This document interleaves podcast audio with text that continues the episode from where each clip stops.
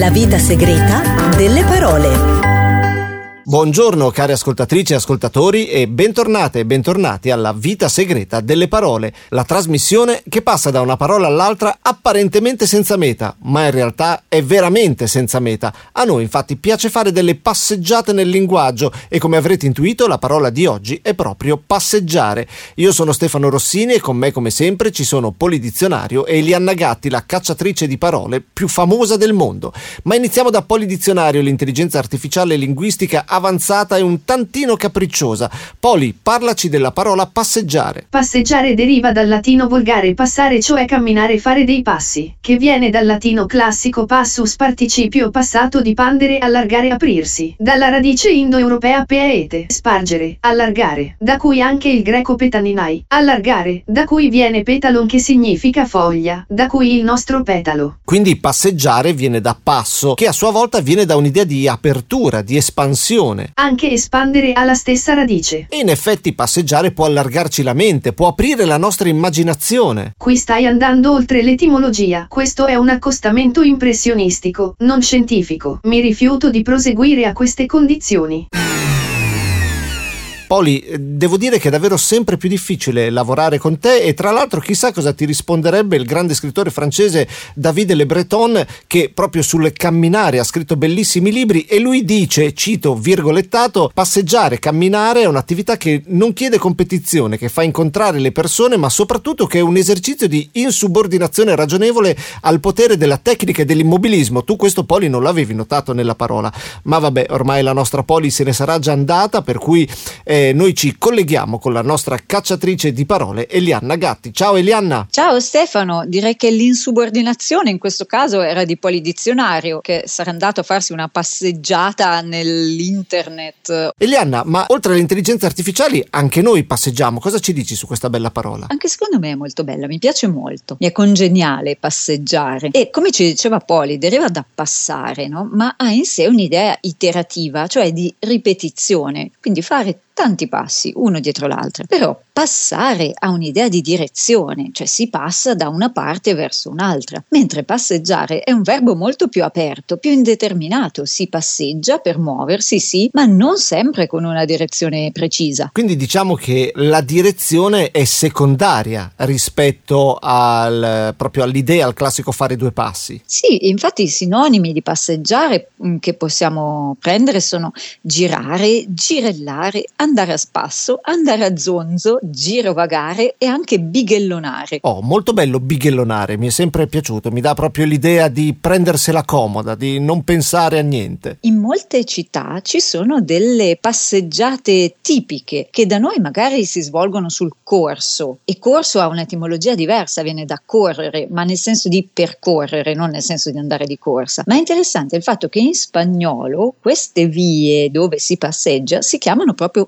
paseo, quindi passeggio. Insomma, il passeggio urbano è un'attività sociale riconosciuta in alcune città anche onomasticamente, anzi toponomasticamente. Il passaggio cittadino tipicamente sul corso o sulla passeggiata in effetti permette di incontrare persone conosciute, di, di farti vedere, di mostrare i tuoi nuovi vestiti, i cani che porti a passeggiare con te, i tatuaggi nuovi che hai fatto, i capelli con un eh, nuovo colore e anche e soprattutto di confrontarti con quelli degli altri, di vedere cosa fanno gli altri. Per questa importante e tipica attività umana che si chiama farsi i fatti degli altri. Ma un tempo passeggiare assieme, magari mano nella mano, era anche una cosa tipica del corteggiamento che forse potremmo anche riscoprire, sai? Perché si capiscono tante cose di una persona da come passeggia, tipo se si ferma di continuo, se si incolla le vetrine, no? Se guarda il cellulare e inciampa in continuazione. Vabbè, quella sono io effettivamente. Ma mi sa che siamo in tanti, Elianna. Oppure se parte in quarta e magari poi che ne so, si stanca subito. Però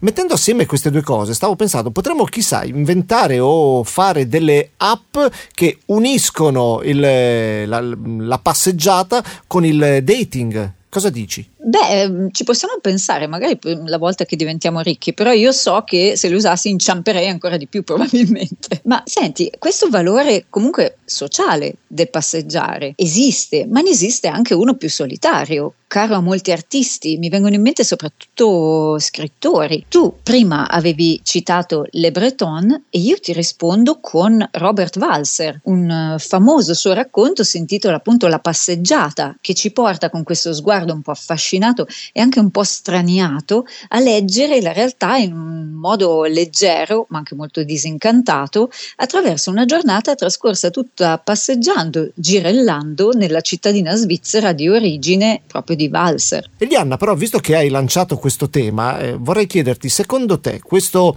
eh, quest'unione, questa connessione tra scrivere e passeggiare, c'è una mh, mm, questione legata anche all'attenzione, il fatto che la passeggiata magari ci porta a notare dei dettagli mm, che altrimenti non avremmo visto e, magari al tempo stesso ci dà spazio per far vagare i pensieri. Ma sì, Stefano, prima tu eh, hai citato la sovversione all'inizio e in effetti la passeggiata è un esercizio di libertà e come tale è stata molto praticata e piaceva molto a tutti i poeti romantici nel loro slancio, nel loro ardore di, di libertà. E io me li immagino tutti questi poeti romantici dell'Ottocento che vagolavano, passeggiavano per le colline di notte, magari sotto la tempesta.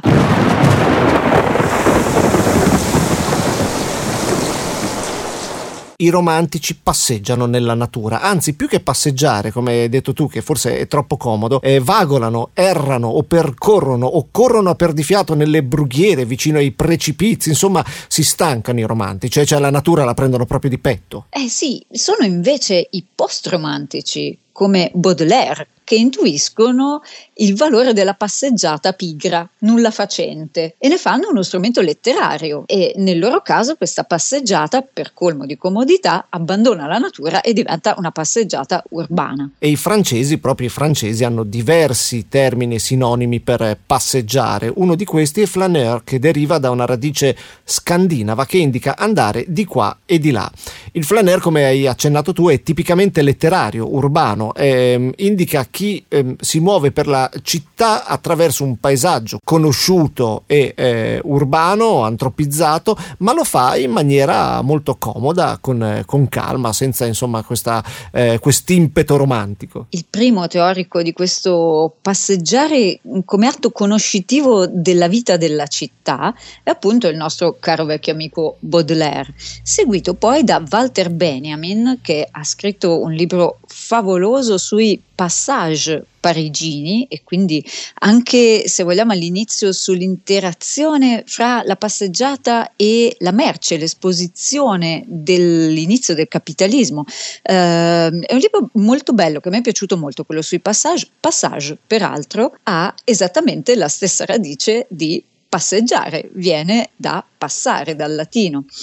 E come molti altri esploratori urbani, Walter Benjamin si perde appunto in questa città e si ritrova con delle conoscenze ampliate sulla vita della, della società. In Italia invece mi viene in mente la poesia La passeggiata di quel gran genio delle parole che fu Palazzeschi. Palazzeschi lui sì che si divertiva un sacco con le parole, un po' come noi del resto, eh? ma forse con tutta questa letteratura ci stiamo allontanando un po' troppo dalla nostra nostra parola.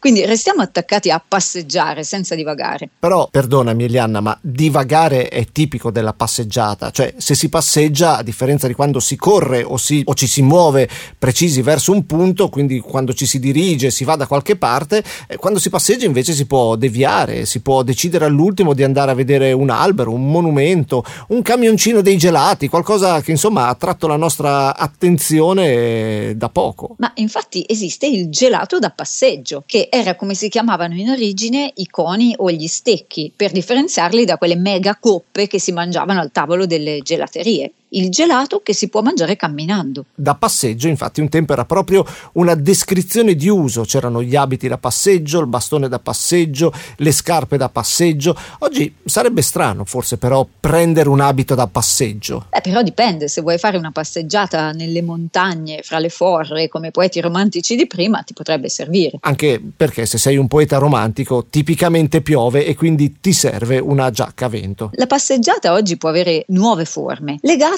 sempre a una forma di conoscenza, come dicevamo prima per Baudelaire, per Walter Benjamin, no? una conoscenza lenta, attraversando le cose. Ci sono un sacco di passeggiate botaniche o passeggiate sensoriali che seguono sentieri fatti apposta per fermarsi a osservare le piante o sentirne il profumo. Ci sono passeggiate geologiche, passeggiate naturalistiche, oppure le passeggiate archeologiche. È famosa quella di Roma, ma ce ne sono tante altre. Sì, anche in città nascono tante passeggiate, non solo quelle che hai indicato tu, quelle archeologiche, eh, ma anche storiche, storico-artistiche, passeggiate guidate dai residenti alla scoperta dei quartieri, insomma un modo, come hai detto tu, più lento, più piacevole e forse anche più eh, diretto, più a contatto per conoscere un luogo. Per non parlare delle passeggiate gastronomiche, ovviamente, in cui poi il contapassi se la deve giocare con il contacalorie.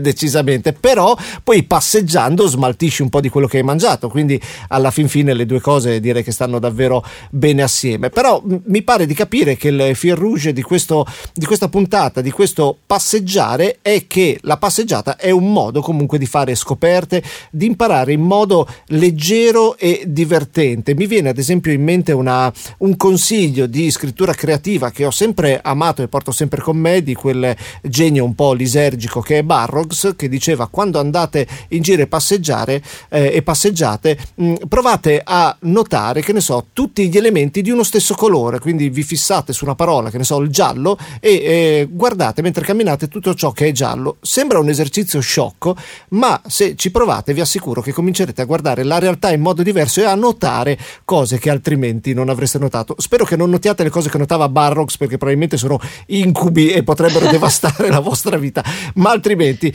è un bel giochino. Abbiamo divagato tantissimo in questa puntata, come forse era necessario, essendoci dati l'obiettivo di passeggiare, ma rimedio con una info lessicale e vi dico che il verbo passeggiare, che per noi è quasi solo un verbo intransitivo, per Dante i suoi contemporanei era un verbo transitivo. Infatti Dante diceva passeggiare la costa, oppure diceva i passeggiati marmi, mentre noi di solito non diciamo passeggiare la strada o passeggiare un sentiero, diciamo passeggiare per la strada, passeggiare lungo un sentiero. Giusto, e tra l'altro mi permetto di dire che transitare potrebbe essere comunque un sinonimo di passeggiare, quindi ci sta che passeggiare sia transitivo. Va bene, e adesso che abbiamo passeggiato insieme i sentieri delle parole, vi salutiamo, cari ascoltatrici e cari ascoltatori, o meglio, io vi saluto e ritorno a passeggiare sulle tracce di altre nuove parole per voi. Grazie Lianna per questa bella passeggiata assieme, noi adesso lasciamo la parola alla nostra ospite. È con noi questa settimana Kimberly McKean, art director, designer, illustratrice, ma soprattutto esploratrice urbana che ci parla della flanerie, della psicogeografia e di come le città possono essere conosciute attraverso uno sguardo diverso fatto durante la passeggiata. Per me passeggiare significa flanerie o psicogeografia. Flanerie, termine francese che indica l'atto di camminare senza meta, nel tentativo di creare un rapporto autentico e personale con i luoghi, mentre la psicogeografia è un metodo di indagine dello spazio sviluppato dai situazionisti per indagare sul rapporto tra individuo e i luoghi. Sono metodologie che uso durante le mie esplorazioni urbane per entrare in connessione con me stessa ed il qui ed ora. Le strade, i quartieri, i parchi sono tutti spazi multisensoriali da esplorare con i sensi. Ascoltare il panorama sonoro, odorare i profumi, avvistare l'arredo urbano, esplorare con i piedi, ovviamente con le scarpe, il pavimento stradale. Prendere coscienza della nostra consapevolezza situazionale. Quando passeggio sono circondate da infinite situazioni che si stratificano. A Venezia c'è un'anziana che cura le moeche per l'osteria al paradiso perduto, a New York c'è il lettore vorace che volta le pagine presso gli scaffali esterni dello Strand ed a Parigi c'è il gatto che sgambetta tra le lapidi dei Père Lachaise. Flanery è un atto sovversivo. Rientri in possesso di uno spazio, osservi e scruti, rifletti sul dove e come interagisci con esso. Attraverso la psicogeografia capisci te stesso, le tue emozioni e soprattutto quanto un luogo influisce su di te e il tuo umore. E quasi sempre capita quel je ne sais quoi che ci stupisce e ci arricchisce dentro. Sei veramente presente. Entro in contatto con i miei eroi intellettuali. Non farò poesia urbana alla Baudelaire, non sarò l'uomo della folla di Poe, però posso cogliere lo straordinario nell'ordinario, il piacere di vivere il quotidiano e tutto questo racchiuso in una passeggiata. Se anche tu vorrai vivere esperienze di poesia esistenziale pedonale, ti aspetto tra le puntate di Sidewalk Safari, dove sotto ogni puntata potrai trovare un PDF gratuito con cui giocare. La vita segreta delle parole è un podcast realizzato da Stefano Rossini e Lianna Gatti con la collaborazione di Radio Icaro e Max Alberici, in onda su Radio Icaro ogni lunedì sera alle 21 e in podcast su tutte le piattaforme quando volete voi. La vita segreta delle parole.